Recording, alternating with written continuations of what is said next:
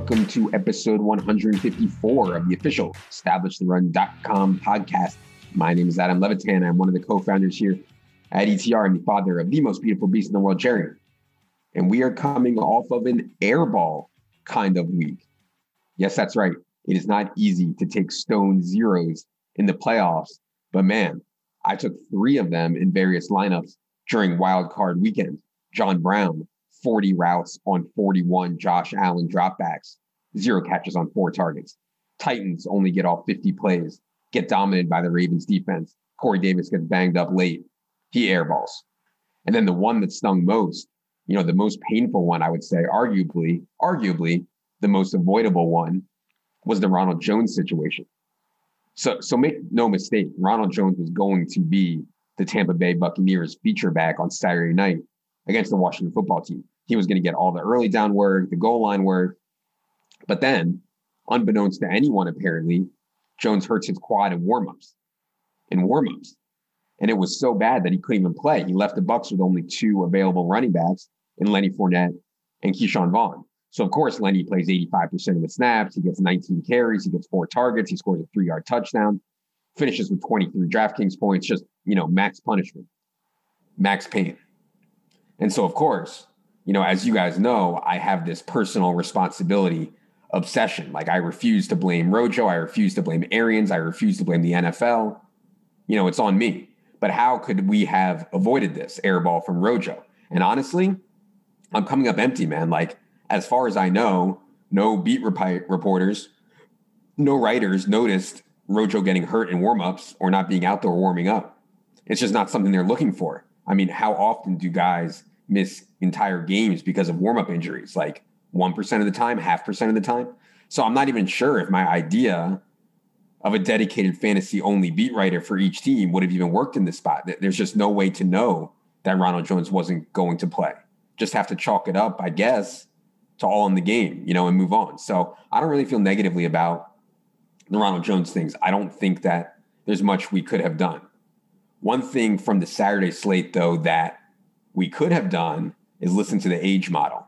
A washed up T.Y. Hilton, 31 years old, outdoors in cold weather at 5K, or a 22 year old Michael Pittman.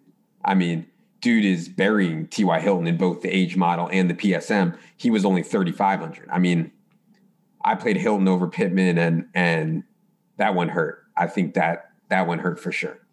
The good news was that I didn't play very big this past weekend. I just didn't feel great about the edge that I was creating. You know, one thing about small slates is you don't really give people a lot of opportunities to hang themselves. You know, like on a 12 game slate, people can get so overwhelmed and they can miss so much and they can really just roll out some absolutely egregious stuff that is a huge underdog.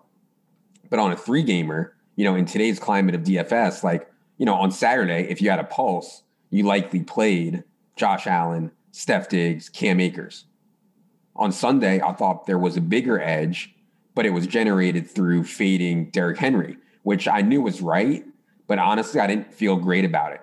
Um, so I didn't play too much cash on Sunday either because I was like, well, I can either fade the big dog for to create the biggest edge, but man, I didn't feel great about fading the big dog. I knew most of the, my opponents would be playing the big dog, and so yeah. So, oh, one thing about the Sunday slate, and, and I know I've talked about this before, but Sunday night it was just so clear.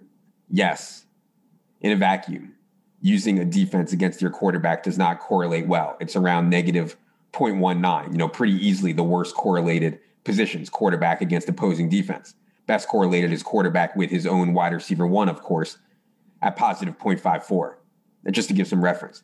But as you saw from the Browns defense Big Ben Roethlisberger stuff, there's literally nothing better for a good quarterback to get pick sixth, you know, or some defensive touchdown. Like no time comes off the clock. The quarterback has to lean more pass heavy.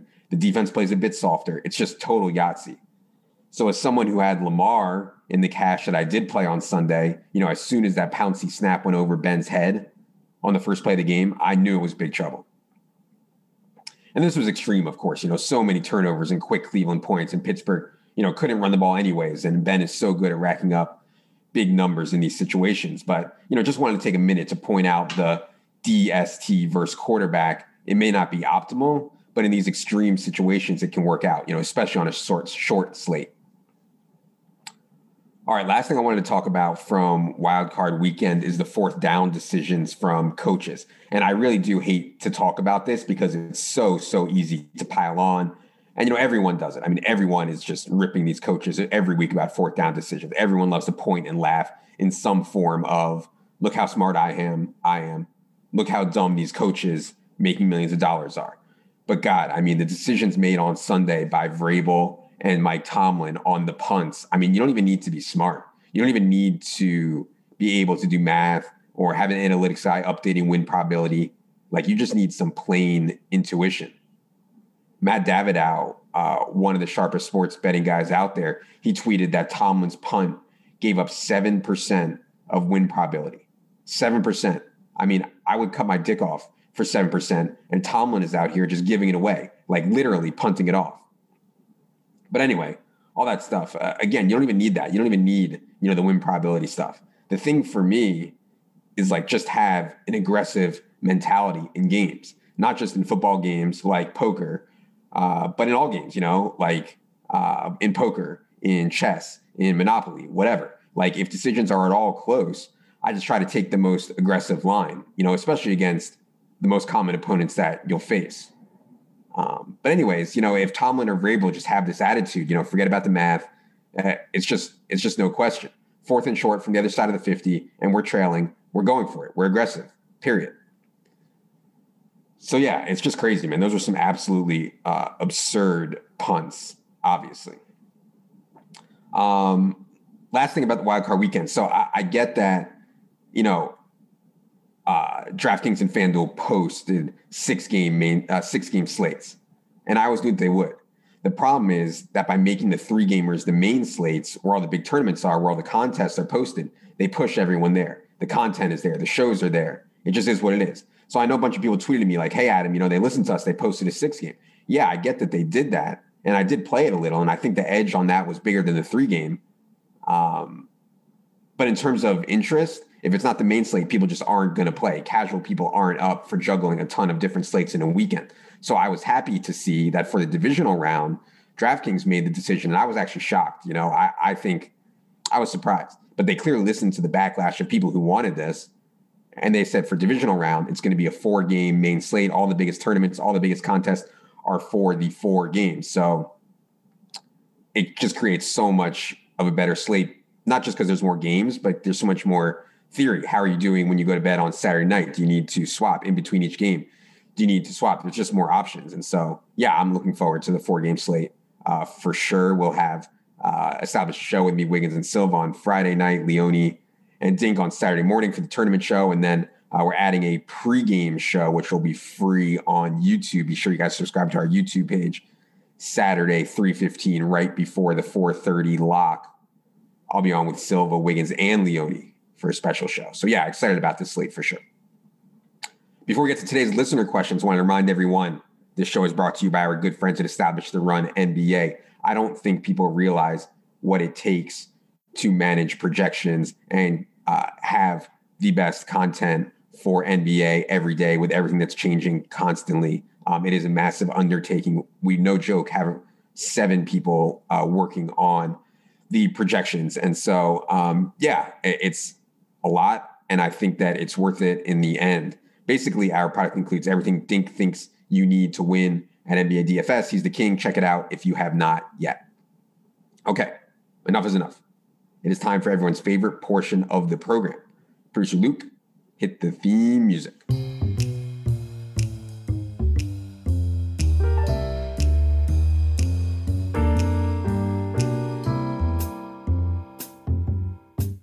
All right, got a ton of good ones. Appreciate the questions as always. Question one comes from Grant. He says, Do you take down your head to heads that don't get picked up before lock, or do you allow them to be auto matched with other posters? Yes, I take them down. Unquestionably, yes, I cancel them. I could probably count the number of times I've forgotten to cancel my unmatched head to heads before lock on like two hands. And for those of you guys that don't know what Grant is referring to, basically, if you post head to heads and no one takes them by lock, DraftKings and FanDuel will auto match you with someone else who has open head to heads still posted. And so what happens is you get action against someone else who's willing to post and take on all comers. In other words, it's likely someone competent. Maybe that person isn't great, but if they're out there posting, accepting action from anyone who wants it, you're you're you know they're not going to make egregious mistakes. You know, like they're not going to miss news, they're not going to miss obvious value, whatever. So generally speaking, I don't consider auto matched head to heads great action or even good action, and that's why I cancel them. So yes, I'm canceling all of them around two or three minutes before lock um, just part of my routine. Question two from Smythe. He says, Is legal weed and gambling a factor in your move to Colorado? Uh, no, uh, not at all. You know, not even 1%. Like, let's be honest, I can smoke all the weed I want and bet all I want right here in Pennsylvania or anywhere else I've ever been. And I'm not even talking about, you know, medical marijuana, which is now legal in Pennsylvania, or legal sports betting, which is now live in Pennsylvania. I'm talking about before all that. You know, I, I assume that everyone who wanted a chief tree or anyone who wanted to fire on sports, you know, was doing it already. It was so accessible to anyone who really tried. You know, I thought. But man, I was wrong. I mean, I was just just dead wrong. Like I assumed wrongfully that everyone who really wanted to bet on sports was already doing it. Bookies, offshore, you know, anything. You know, so easy. It's not true though, apparently. I mean, it's hard to know for sure, but just anecdotally, it seems like so, so, so many more people are getting into sports betting now that it's legal.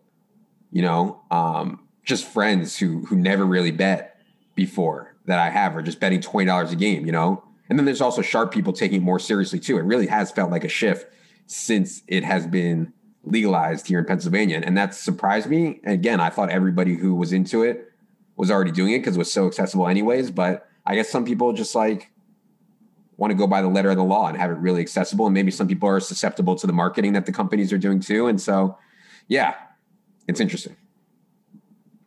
Question three from Jeff. He says, Any chance you guys can provide baseball DFS content? Um, honestly, we haven't talked about that or any other sports at all. Uh, for me personally, I don't think baseball is it. I think something a bit more fun, something weekly, something with a lot of variance, something that is a good sweat that would, you know, that's the kind of thing that would be worth adding maybe. Um, and you know, that sounds a lot like NFL, right? And to me, that's golf. Like it really does remind me, golf really does remind me of NFL in some ways.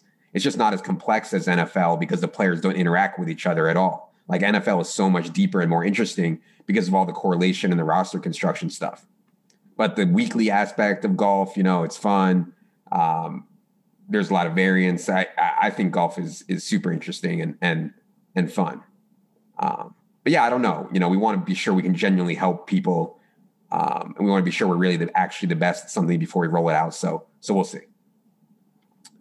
Question four from uh, Bro. He says, "Where are we at with bar soap?" Yeah, we're in. We're in on bar soap big time. Um, almost exclusively use bar soap, the hard stuff. I get that it's a bit thin on the germ side of things because we're reusing the same surface over and over. But man, there's nothing like a good lather. And I'm also real anti those loofah things, you know, that the that the low T, you know, the weak-minded gel soap people use. Uh, you know, those loofah things are not for me. Question five from Ralph, who says, Adam, we need you on some sort of Kama Sutra type podcast for the next nine months. Can this somehow be arranged? Yeah, you know, it, it was really nice. Uh, got a lot of notes after the regular season ended that people wanted the solo pod to continue year round, and that um, that honestly means a, a, lot to me. I really do appreciate that anyone is interested in my insane takes. Um, I'm not sure about a show where I just take listener questions without something to build it around. Like, obviously, this show is built around NFL DFS, and there's some intersection of that and life and, and jokes or whatever. And, and even if not, you know, it kind of goes together. I feel like but just firing up the pod and answering listener questions, you know, maybe that works. Maybe I, don't know, but I don't think it's ideal. Um, definitely plan to do a lot more interviews this off season.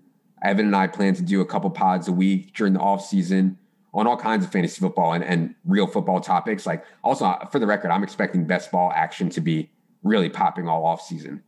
Um, so yeah, all those pods will be free, of course, on this feed this off season. But we'll see where we can mix in uh, solo pods type stuff too. Question six from Eric. He says, Did you catch any of the disc golf coverage on ESPN2 recently? Have you ever played?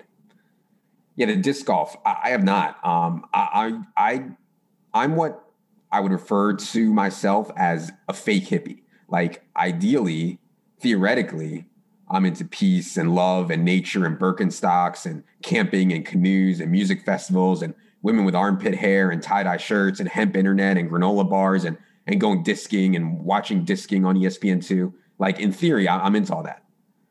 But in reality, I mean, I'm into it, but I'm not all the way in. Like I'm into peace and love and, and psychedelics and the Grateful Dead and Phish shows and and nature, but I'm not into camping.